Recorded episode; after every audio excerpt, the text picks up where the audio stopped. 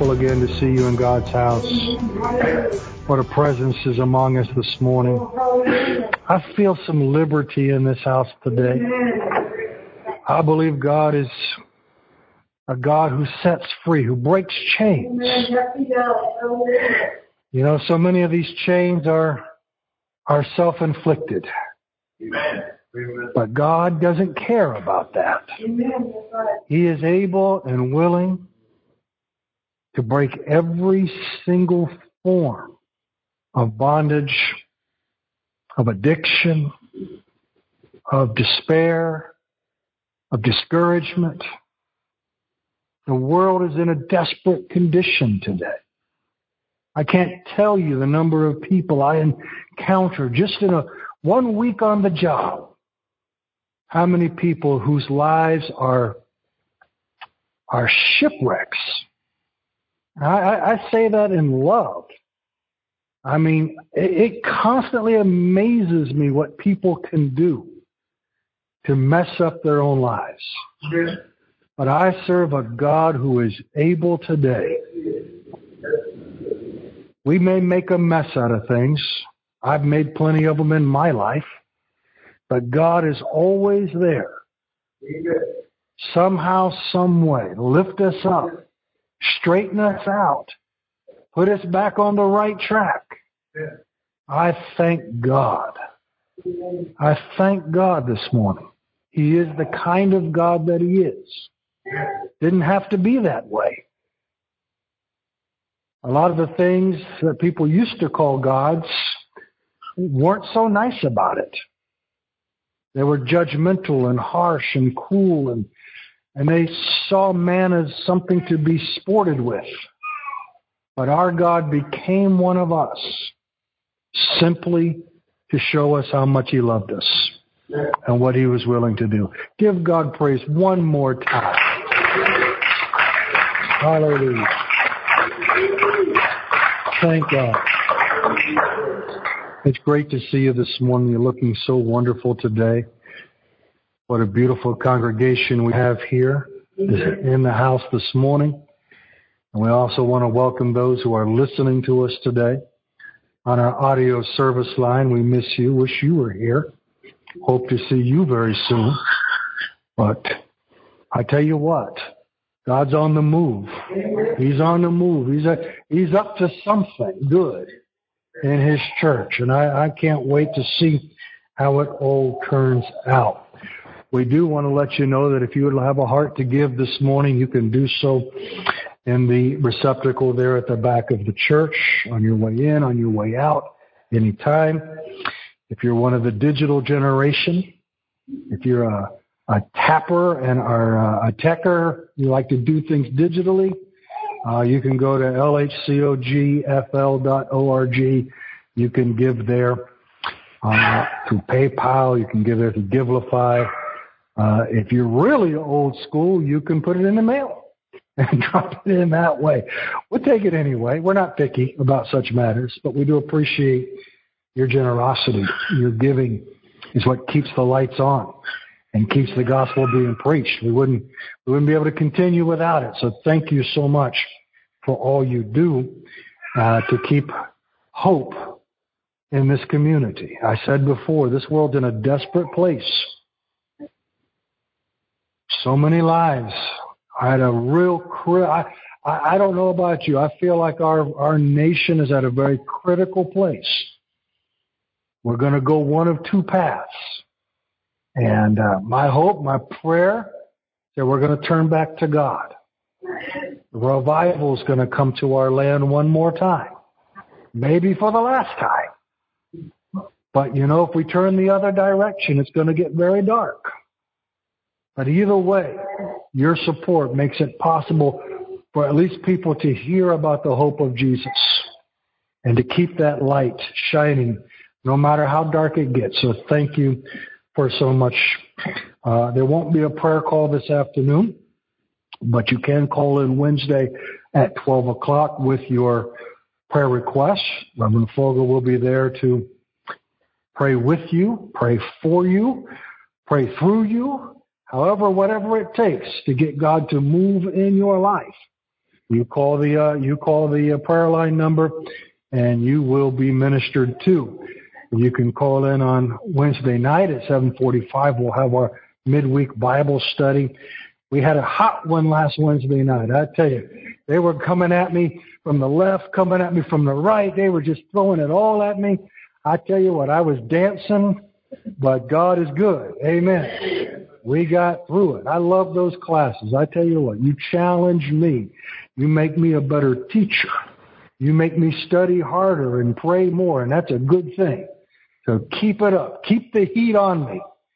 Don't let me slide by. Let me make me answer those questions because you want to know and what the scriptures have to say about this and have to say about that. So thank you. Call in 745 and of course be back here next Sunday morning for Sunday school and for morning worship. Also, let me let you know at the end of March, I'm not sure what the date is, but I know it's the last Saturday. Whatever the last Saturday is of March, uh, we will be having a quarterly prayer gathering here at the church, 8.30 in the morning. I want you to come through, uh, uh, come up and show yourself in person. We need to pray always. We try to pray at least once a quarter. Uh, we probably ought to do it every day, every week, but the way things are going. But once a quarter, you would come out and pray together. And I do want to also offer, as I ask you to turn to the Gospel of Mark, chapter 1, you know, there are days where you, as a pastor, you're just so forlorn and you feel forsaken and you feel like uh, you're in it all by yourself and you, like, like uh, the the burden is too heavy to carry. And then there's other days like yesterday where you come to the church and you see those men of those useless men those do nothing men, those men that ride the coattails of the women's ministries for years and years. But once every generation, they show up. No, I, I'm teasing, gentlemen. Uh, the brethren came out yesterday, did some much needed repair work here at the church. And uh, I tell you, I pulled up and I was just smiling ear to ear. I just, boy, I tell you, it's a blessing and uh, they're working by the keys here during the week. You may notice some things getting painted up and fixed up, and I appreciate that. Brother Mike and Brother Donald came out yesterday and did some great work. Brought a couple of friends, and I tell you, you just you just love it. You just love it as a pastor. You love it. You know, they uh, they set up Jesus. The zeal for the Lord's house consumed him and I, I see that in some of these brothers and sisters, not leaving you out. I know what you do. I know the work you do. I'm not, I'm not ignoring you. Uh, but to see it in full bloom was, uh, was a blessing to me. I had a great Saturday. My Saturdays aren't always great, but yesterday was great and thank you. Thank you so much. All right. Have I forgotten any announcements? Was there anything else going on that uh, slipped my mind? Swiss cheese as it is these days. All right. Praise the Lord. Gospel of Mark, chapter 1. I just want to say what a, can I just, can I, can I take a personal indulgence for a moment? I love to see these little ones in the house of the Lord. Praise God. Amen. I tell you, these little children, oh, suffer the little children and forbid them not. I love to see them in the household. That's another thing that makes you happy as a pastor. You see a new generation coming. Praise the living God. All right. Gospel of Mark chapter 1 verse 12 says, Immediately the Spirit drove him into the wilderness. And he was there in the wilderness forty days, tempted by Satan, and was with the wild beast, and the angels ministered to him. May God's blessings accompany the reading of His Word. Let's bow our heads together. Father, thank you so much for your precious Word, your precious Holy Scriptures. We would be lost. We would be lightless without this Word of God, inspired and preserved, translated so that we can read it in our own language, that we, we can comprehend the mind of God, the will of God the height and the depth and the breadth. Oh, what a precious gift this word is to us today. We pray, oh God, today that it would just flow freely and clearly and with such anointing that it is a life changing word for some in this house today, Lord God. Let the, let the one who preaches it today be anointed, God. You know all of his limitations and weaknesses and let every heart and mind be prepared to receive it, oh God, today. Let the word take root. Let it bear fruit. We ask it in Jesus' name, and each one agrees. Amen. Last week we talked about that pivotal moment in the life of Jesus at his baptism in the River Jordan, how that set him on an unalterable course for the redemption of this world, how he made that choice to step into those waters. And I thank God for water baptism and what it can do to change the life of an individual. But this next event in the life of Jesus, I think, is just as significant and sometimes gets overlooked. Now, you, you can read more detail about Jesus' temptation experience in the wilderness in the Gospels of Mark, or in the Gospels of Matthew and the Gospels of Luke. There they include the whole story of how Satan came to Christ and, and, and presented those temptations to him, that lust of the flesh and that lust of the eyes and that pride of life that uh, brought uh, uh, brought Jesus to the brink of having to choose between God's way or or the devil's way. And I tell you today, we are we are I believe, and I said it earlier, I believe as a nation and I believe as a church, we are we are, are at such a crossroad where we're going to have to make some very difficult choices about if we're going to truly be committed to the path that God has laid out, or if we're going to compromise, as so many before us have done, and lose that special anointing and that special grace that flows through the, the Holy Spirit. It's the Spirit you notice here that brought Jesus into this place. And I want to talk to you this morning about the temptation of Jesus Christ and what it means for each and every one of us this morning. I believe we all know what it means to be tempted. I think we're all familiar with that pull that comes from within us and that is provoked by the things that we see and the things that we hear and the things that we taste. We, we have a, we have a, we have such a nature that is always grasping and always uh, always looking for some some delight, some pleasure, some something to tickle the fancy. We we all understand the power of temptation, but I tell you here this morning that what Jesus endured on our behalf in this period of time in the wilderness that, that, that Mark says was 40 days. He went through a very special period of very intense spiritual warfare in direct conflict and confrontation with Satan himself. You don't, you don't, you and I don't really know what it means. Uh, I don't believe many of us have, have ever really experienced that, uh, that direct uh, frontal assault where the prince of demons comes and with all of his guile and, and all of his deception and all of his allure to try to draw us away from the path that God has prepared for us. Make no mistake about it. The world does a good job of it. The world is constantly trying to pull us away from God's path of righteousness, from that narrow path of walking with God. But in this case, we see a full and complete assault of hell itself. Satan pulling out all of his stops to try to, to, to destroy the redemptive plan of God before it can even be put into effect. Satan is trying to perform here what I would call a spiritual abortion to bring to an end what was what was what, what what the life of Jesus was intended to accomplish not only for himself but for each and every one of us. If Satan wins here, there is no cross. There is no empty tomb. There is no life everlasting. There is no hope beyond the grave. If Satan wins this battle, all is lost. To be called into such a conflict, one must have very special character. and must have a very special purpose. And we recognize that in Jesus. He was unique. He was one of a kind. There was something about Jesus which made him the only qualified candidate to come into this particular conflict with Satan. But this is not the first conflict that I want to talk to you about. Well, I want you to understand the full context and, and the full background and the full history of what is at play and what is at stake in this temptation.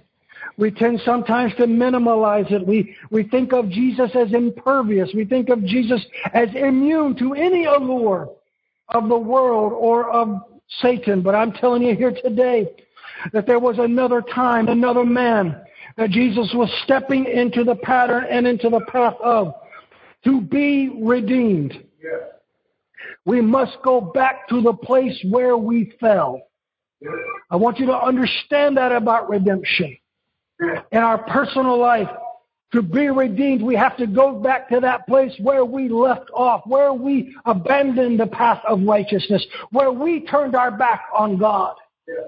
It's not simply a matter of picking up the pieces from wherever we are, but we must go back to that moment of time. We must go back to that place where everything went wrong. If we are to be fully redeemed, we must confess and we must repent of the very act itself of turning away from God. Many of us have, are sorry for our sins, but we're not really sorry that we're a sinner. We feel bad when we do wrong, but we still see ourselves in a very positive way.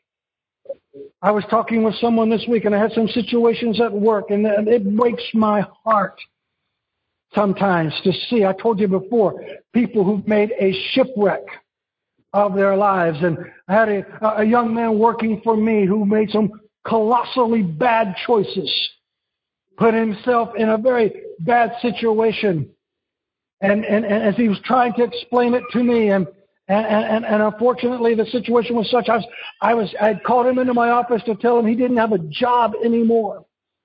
That he had done some things that were, were just, were just made him incapable of continuing to work in, in, the place and work for me. And, and I hated to do that. It, it, it broke my heart, but he, but he tried every justifying excuse, every, every, every way you could try to think of to claim that it wasn't his fault, that it was this or that. And I finally had to look him dead in the eye and I said, son, I said, son, you are not a thief because you stole.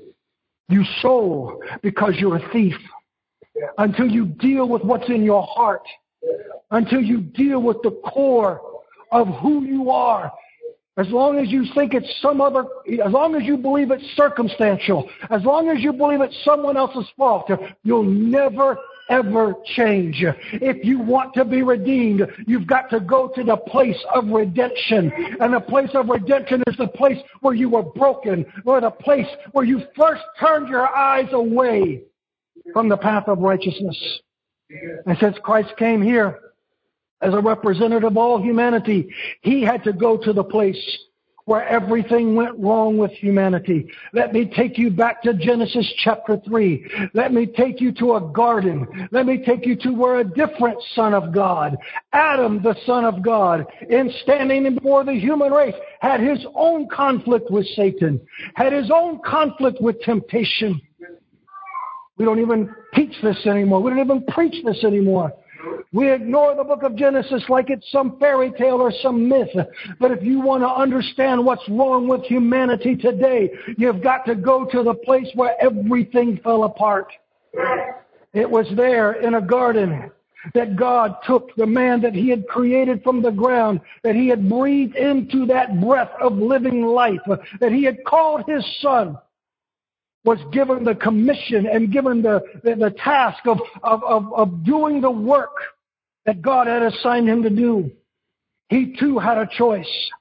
One path of righteousness, one path of the knowledge of good and evil.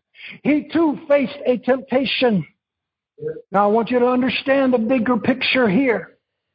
What was what was happening in the life of Jesus Christ is a recapitulation of the entire journey of the human race. He had come, Paul tells us in the book of First Corinthians, as a second Adam. If, if humanity is to be cured of this disease of sin, there must be a do-over. There must be a born again. There must be a renewal. There must be a restarting of the clock. And if we're going to do that, we've got to go back to Genesis and go back to the garden of God. There, Satan came in a, in a disguised form. I want you to see that. I want you to see not only what is similar, but I want you to see what is different about these two experiences. The second Adam must succeed where the first Adam failed, carrying out God's renewing of creation. And in order to do that, he has to be proven that he can be trusted to do God's work. We don't understand. Some of us don't even realize what the, the test was all about. But where Adam was tested to see if he would be obedient to God and if he would do things God way, so was Christ. Christ had many paths before him, many different options of how to go about the, the mission in his own wisdom and in his own knowledge. Would he accept the path that God had laid out for him, knowing that it ended on a cross called Calvary? We don't understand, we don't realize how important it is to prove that we can be trusted not to put our will first. Not to put our will first. Every form of spiritual conflict is a battle of wills. Will we do what seems right to us? Or will we trust God? Will we do what seems best in the short term for our own pleasure, for our own comfort, for our own benefit? Or will we trust God? Adam, we know, failed this test miserably. He who had been entrusted with the task was not deserving of the power that he had been given. In the garden, the choice was God's way or his own way.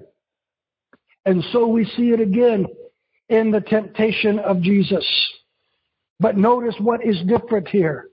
Notice the consequences of Adam's failure. What was supposed to be a garden is now a wilderness. Underline that in your mind, if not in your Bible. What was supposed to be a garden is now a wilderness. Where there should have been an abundance, think of the garden.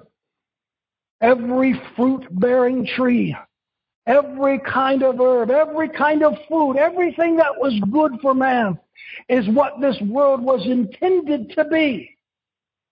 But now we find Jesus not in a garden, but in a desolate, empty, and barren environment. That's what that choice meant for Adam. The earth, which should have been springing forth in fruitfulness, was becoming slowly a desolate wasteland. Where there should have been an abundance of food, we find Jesus hungry with nothing to eat but the very stones on the ground. Oh, we don't understand how calamitous, how utterly destructive this deviation from God's path has been to our entire creation. We don't even understand its destructive, its destructive consequences in our own lives, much less the world around us. What was supposed to be an abundance, where there was supposed to be abundance, there is now poverty. Where there should have been peace, there is now war. Where there should have been justice and equality and liberty, there is now oppression, despair, and bondage. The creatures which should be tame and in service to our mission are now wild beasts, ravenous beasts, more threat than friend, more rivals of power than service. Satan, even Satan himself was transformed. In that first garden, he had to work indirectly and in disguise.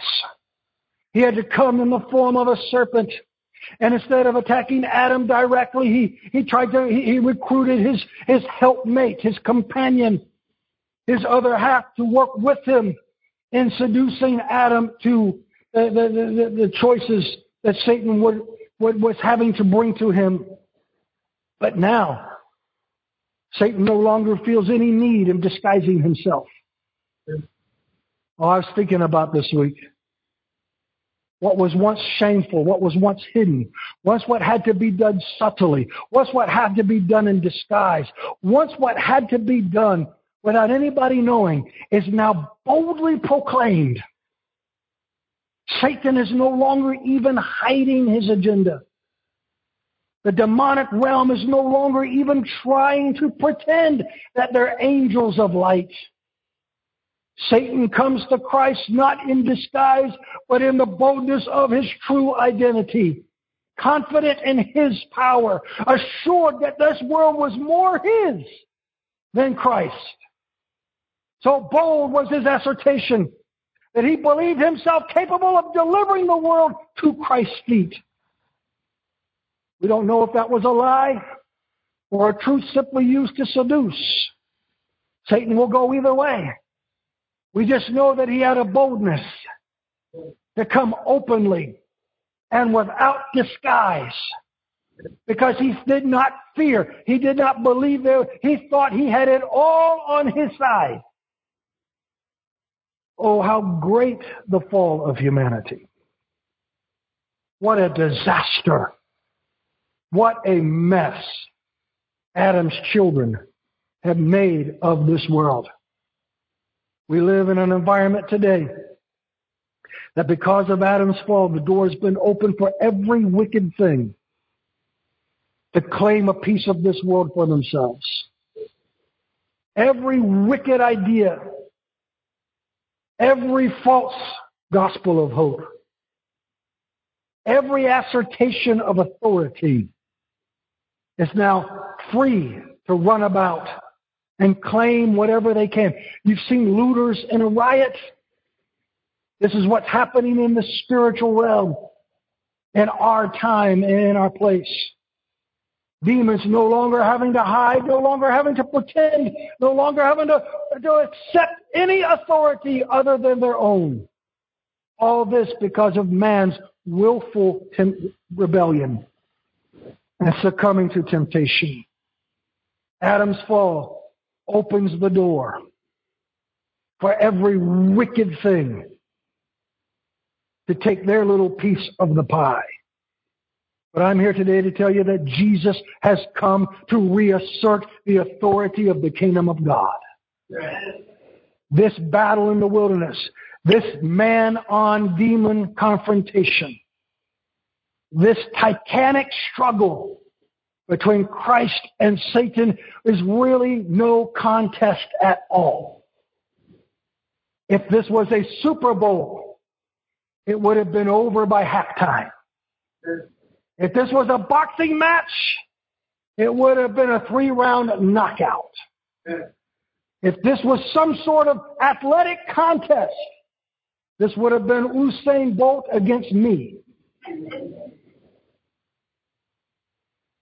Even if he gave me a, what, what, what's the thing, a meter, 100 meters? Is that it?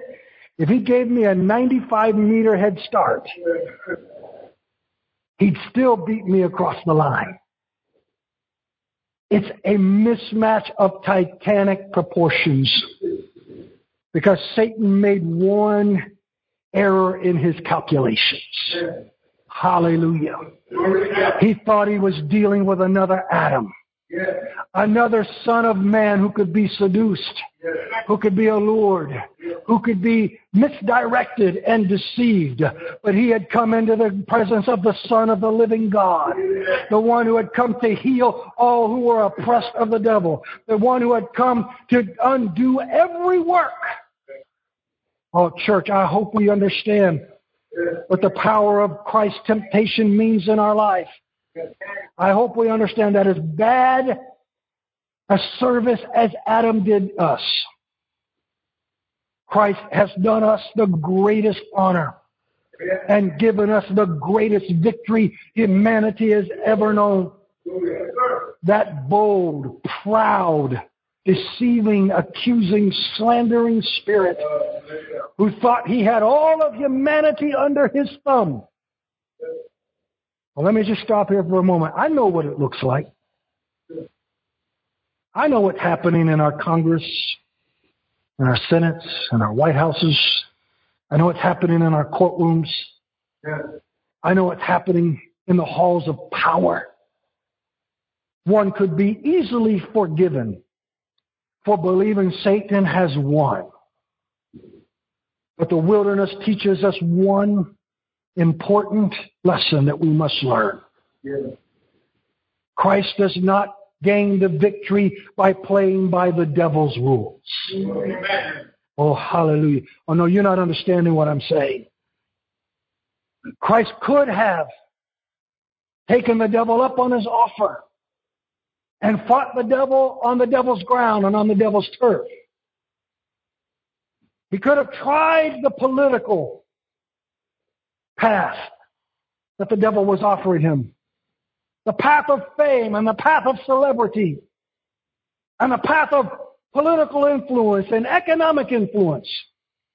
He could have done it the way that the devil has fooled everyone who's ever tried to do it. But Christ realized that there was another choice he could make. He could choose the path that God had laid out, the path of resistance. We fully and completely underestimate the power of resistance. James would tell his readers, resist the devil, and he will flee from you. The devil doesn't know what to do about resistance. He has no plan for resistance. He has no way of corrupting resistance. When we take our stand against Satan and we say it does not matter how hot the fire gets or how much we appear to be in the minority, we will not compromise. We will not accept you as ruler and God of this world. We will stand even if it means our death on a cross. We will conquer in Jesus' name. Amen. Hallelujah. I don't know what these next few months or years are going to bring to our nation. But I know the temptation is ever going to be there to do it Satan's way. To try to do it at a ballot box. To try to do it at a poll. To try to do it through writing some letters. Or marching in some protest. And if that feels good to you, I'm not telling you not to do it. But I'm telling you, God has a different path. God has a different plan.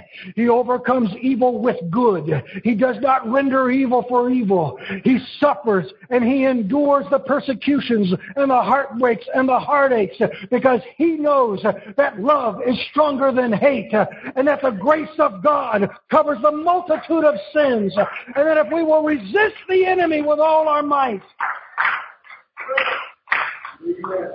See, the devil's strategy is to make us another Adam just another has been washed up, compromised, broken human being. But God has a different plan. His plan is to make us like Christ. Oh, hallelujah. Hallelujah. Jesus succeeded where Adam failed. He became the head of a new kind of humanity. He overcame the temptations on our behalf. He has come to complete the mission that was originally given to Adam to subdue the earth. Oh, Pastor, you're preaching that power gospel now. Yes, I am. But it's not going to sound like you hear it on TV. Those TV preachers, I don't know how many of them understand what the power gospel really is. You hear a lot of Pentecostal preachers get up in the pulpit and talk about taking authority. Come on. Take an authority. We got to take authority over this situation. My God, that's the devil's game right there. That's the devil's game right there. That, once he's got you in that political mindset or in that earthly mindset, It's all on his terms. It's all on his terms. But notice this. Jesus has come to take dominion over this world, to subdue the earth. And he began by subduing the very serpent that caused the earth to become the wasteland, the emptiness and the void that it is today. But he didn't do it by playing by the devil's rules. He did it by offering himself up as a sacrifice, as a savior. He chose the tree of life. Eternal obedience to the will of the Father. Because he did, he is truly deserving of the title that Satan mocked him with. The Son of God. We hate mockery, don't we? We hate to be belittled. We hate to be put down. Our Adamic nature rises up in all of its fury. How dare you see me as something to be scorned, to be mocked, to be made fun of? But Jesus willingly allowed himself to be mocked and scorned and made fun of. If you are the Son of God, come on. Come on. Satan loves to play that game with us. You know, if you were really a child of God, you wouldn't be suffering out here in this wilderness and wasteland. You'd be living in the lap of luxury and plenty. Come on. You know the ones who preach it. Mark it. Mark them well. If you're really a child of God, this pandemic wouldn't be able to touch you. All this mass business, this is all proof that you got no faith. You know how many times I've been hit with that one? People looking at me, judging me, because I make myself a spectacle for the cause of Christ. You claim to be a child of God, a son of God. Why don't you assert some of those divine heavenly rights you claim to have? Oh, the devil's a liar. He is so deceitful and so tricky and so cunning that he can make you think you're doing God's work when you're when you are simply furthering the devil's agenda. When we see Jesus win this victory, he's winning it for all of us. And if we are to share and apply this victory in our own life, we have to win it the same way he does. We have to tame those wild beasts of self-will and self-indulgence and most of all self-pity. We find ourselves in a wilderness. What's the first thing we do? Oh, poor me. Oh, you don't know. You don't know how I'm suffering, Pastor. Yes, I do. You know how I do? Because I pray for you every single day. And I feel your heart and your pain and your suffering. I know this is almost unendurable what we're going through. And the temptation is so strong in me on some days to turn from this path and find an easier way. Don't you think I would love an easier way?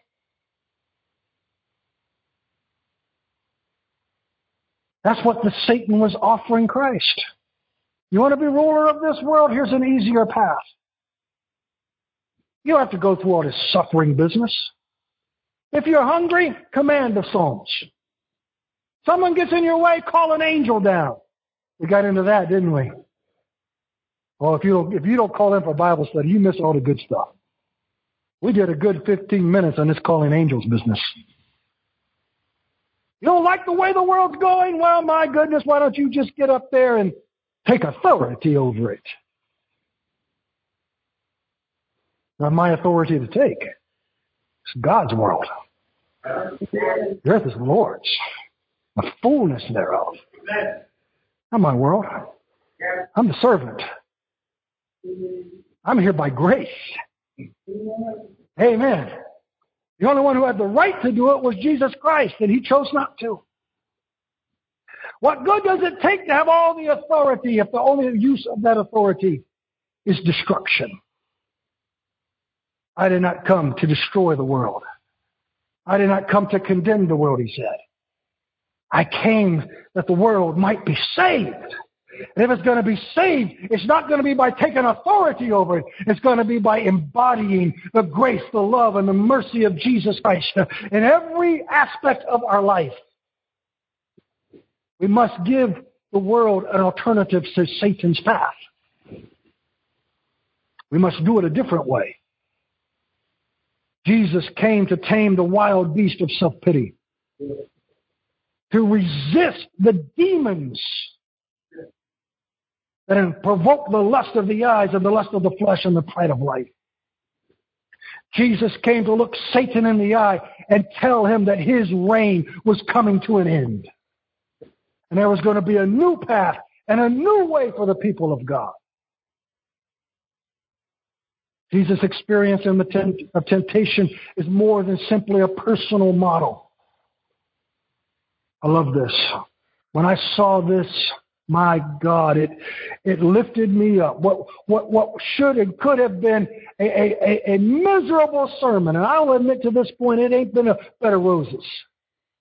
When we talk about suffering, when we talk about enduring, when we talk about putting up with all the devil's foolishness and nonsense and not fighting back on his terms, that's not a lot of fun.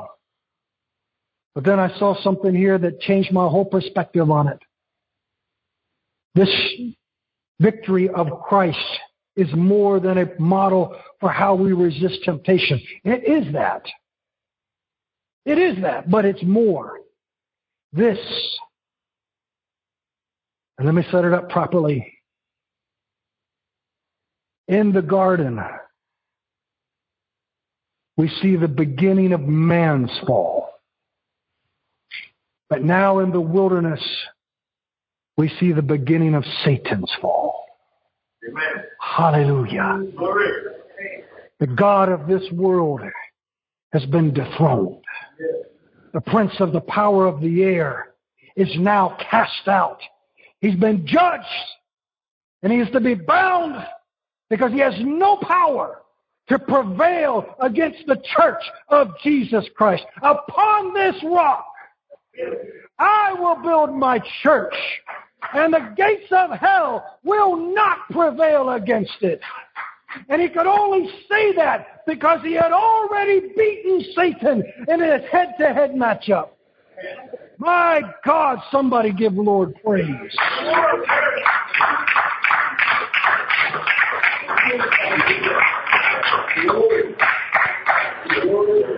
Satan is a caricature of himself. Like some, I, and forgive me, if this makes you think less of me, get over it. When I was a young man, I liked to watch wrestling. Every once in a while. No. I watched it a lot. I was Randy Macho Man Savage's biggest fan. I love the Junkyard Dog.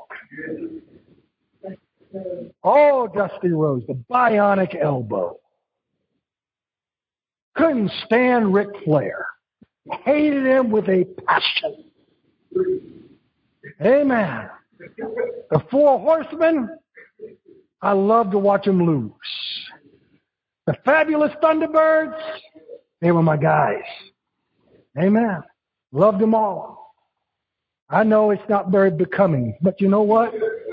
You got a past too. If I was going digging around in your past, what would I find? But you'd always have that scene they'd set up. And I tell you what, I'd fight anybody years ago that would tell me it was all fake and planned, but I've become wiser.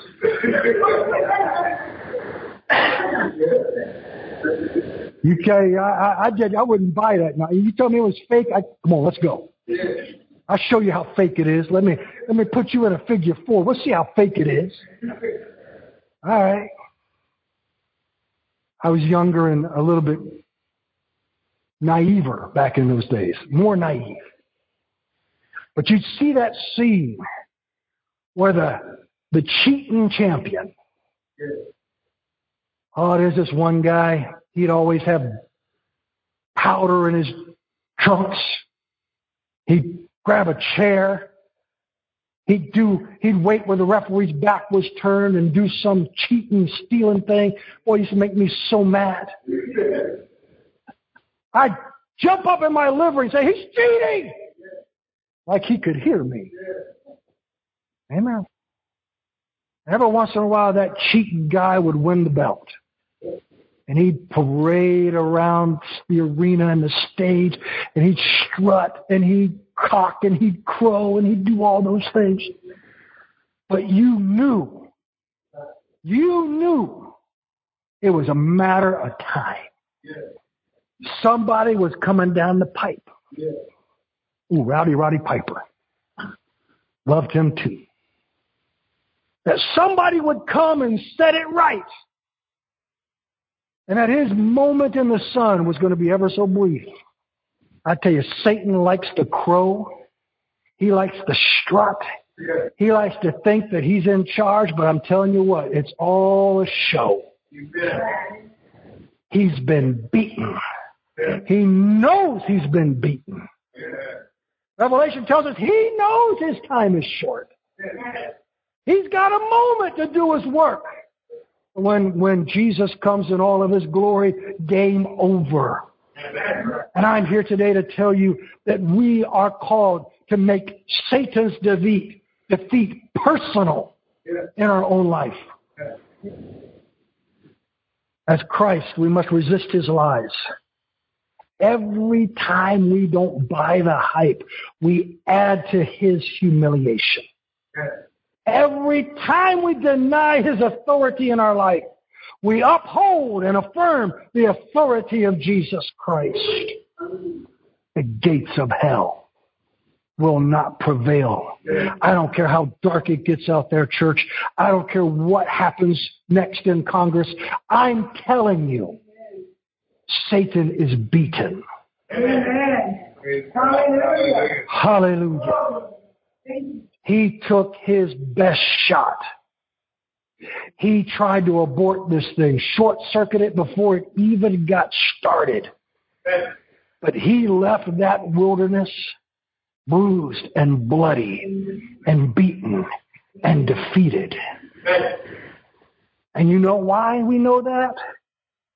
Because you keep reading Mark and you find that everywhere Jesus went, demons trembled and fled and begged.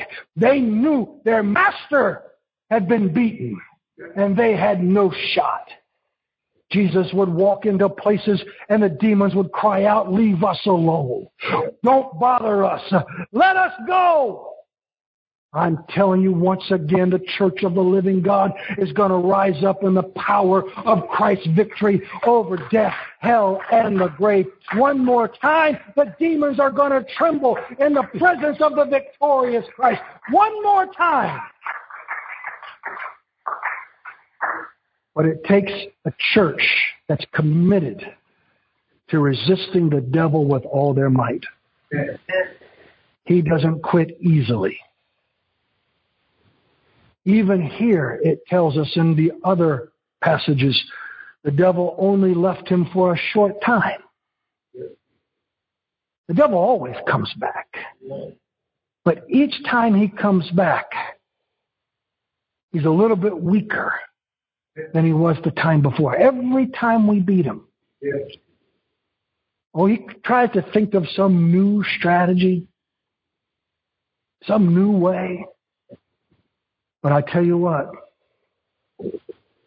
he emptied the barrel at Christ and came up with nothing. And he's got nothing on you, and he's got nothing on me.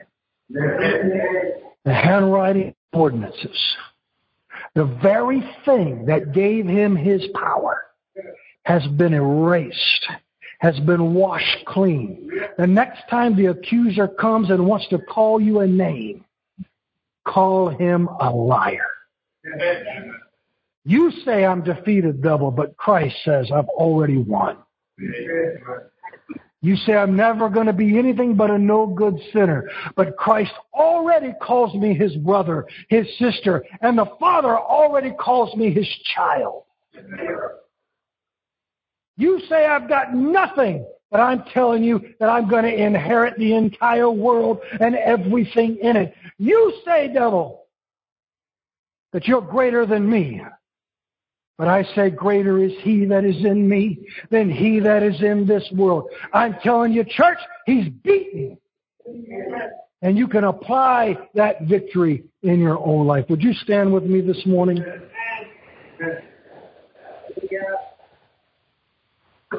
Adam let it, Adam failed. He let us all down. But I don't think any one of us would have done any better in his place. If it had been you or me in that garden, we probably would have followed the very same path. I'm so glad God sent His only begotten Son to do for us what we could not could not do for ourselves. Redemption begins at the place where we fell. The wilderness is in the process of becoming a garden once again. And the emptiness, the vanity, the void of this world is once again being filled with the people of God. Satan is defeated. His lies exposed for the shallow deceptions that they truly are. And yet today, we still live in a world that needs to be subdued. We're going to go from this place this morning. And the demons are already in place. They have the upper hand in the culture. They have the upper hand in the political establishments. They roam the halls of Wall Street like it's their own palace. They've all but taken over the education systems of our nation.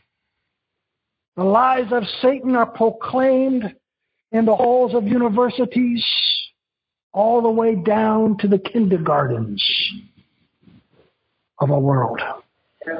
It would be so easy for us to think we've lost. This story reminds us we haven't. This world can be subdued by the gospel of Jesus Christ. If we will live it and if we will preach it to every living creature, the dominion of God's authority and God's kingdom will assert itself heart by heart, life by life. Father God, we come to you today in the power of Christ's victory. We all know what it means to be tempted.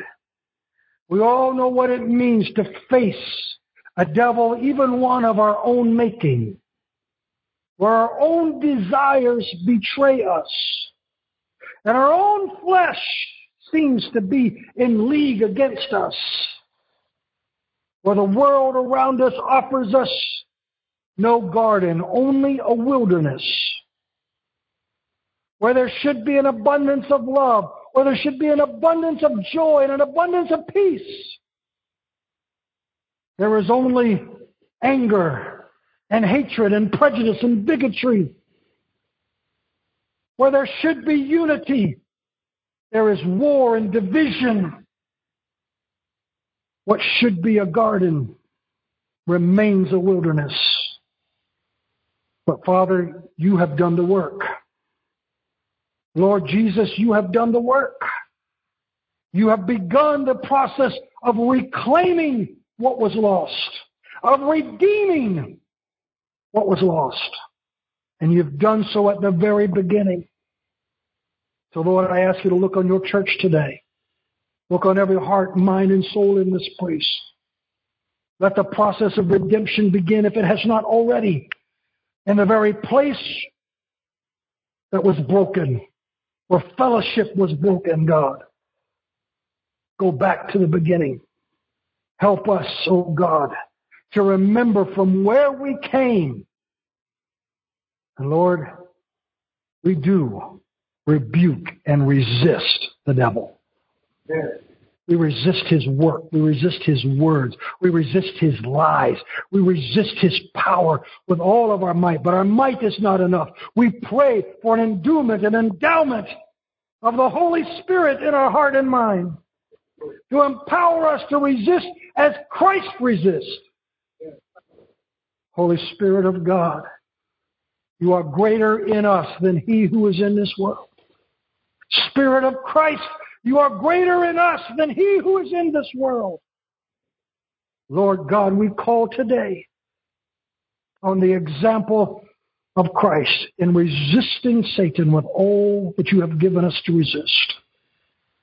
Let this heart, let this mind, let this life be the first to be subdued under the authority of Jesus Christ.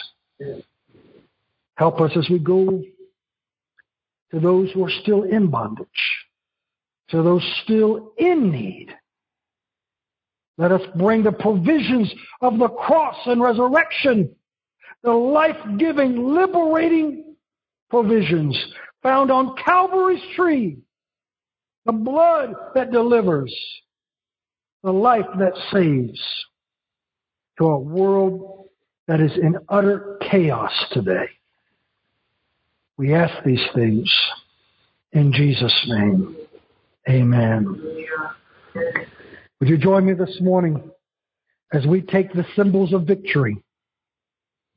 We take the championship belt of Christ's victory on the cross, His body, His blood, which shows us the path and power of that victory. There is no one, no one who could have done what Jesus did. His victory should have been his alone. But he has chosen to make its provisions available to whosoever will. There is no need to fail. There is no need to fall. Christ has taken our place. He has defeated Satan for us. I know, I know the cross was a victory. Many in the world see it as a defeat. They see it as a loss. They see it as a failure. It's a scandal to some. It's foolishness to others. But we know, we know it was there that Satan's defeat became final. Behold, I watched as Satan fell from heaven, Christ said. He told his disciples the night before he hung from the tree, now is the prince of this world judged. Now the whole world will see him defeated. I imagine in my own mind so often the image of those demons dancing and celebrating, crowing, boasting of their victory over Christ on Calvary's tree. I imagine in my fertile imagination that moment when they realize the colossal mistake. By bringing death upon him, they had allowed Christ into their domain. My God. My God, you talk about your ultimate Trojan horse. They brought him into their domain thinking him beaten and defeated. Ah, but that moment when he rose up, Hallelujah. he said, I didn't come here to be death's prisoner. I came here to deliver everyone whom you're holding hostage. I've come to set them free. My God. There's one prophecy above all others that I like to quote back to the devil. In dust you shall crawl on your belly all the days of your life, and dust shall be your food. One more mouthful of dust, devil.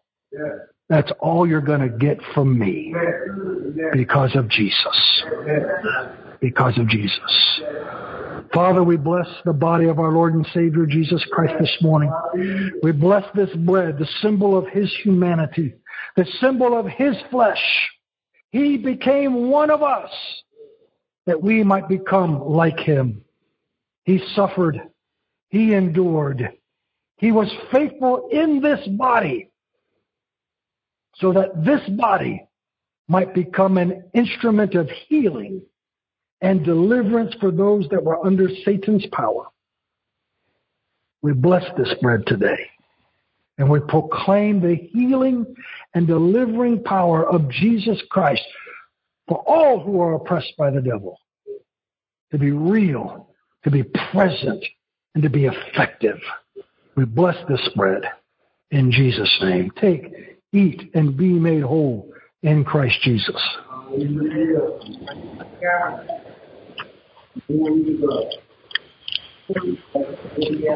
Oh, hallelujah. Oh, bless the Lord. Thank you, Jesus. Thank you. Thank you. Thank you, Lord. Hallelujah. Hallelujah. Hallelujah.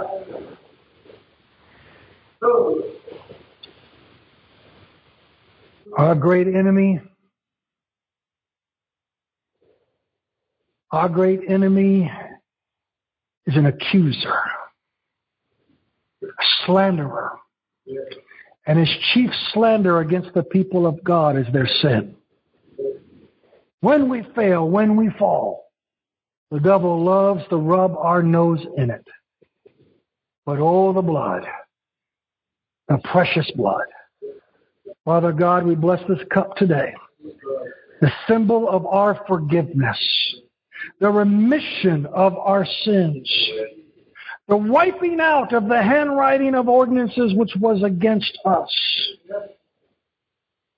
the death sentence has been pardoned. Our sins are no more. Oh, we bless the cup that symbolizes the blood of Jesus Christ. For it is that blood that sets us free. It is that blood that gives the enemy the punch in the mouth he so richly deserves. Father God, we thank you. Lord Jesus, we thank you. Oh, how precious your blood is to us today. Let every sin be cleansed. Let every heart be renewed. Let every conscience, every mind be made clean today by the blood of Jesus Christ. This we pray in Jesus' name. Take and drink, and may the life of Jesus be renewed in you today.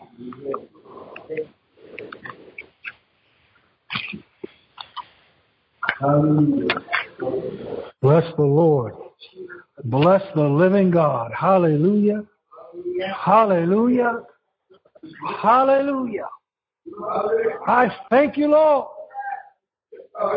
I thank you, Jesus. Glory to your name. Even death itself has no more power. That's how thoroughly the devil has been defeated. Hallelujah.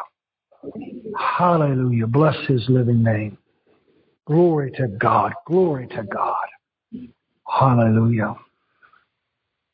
Let us remember those who could not be with us today. Let us remember the sick, the hurting. Let us remember those that are in despair this morning, those who are grieving loss, those who are hurting financially, needing a miracle just to just to keep the roofs over their head. The needs are many. The needs are great. But God is greater. God is greater. God is greater. Hallelujah.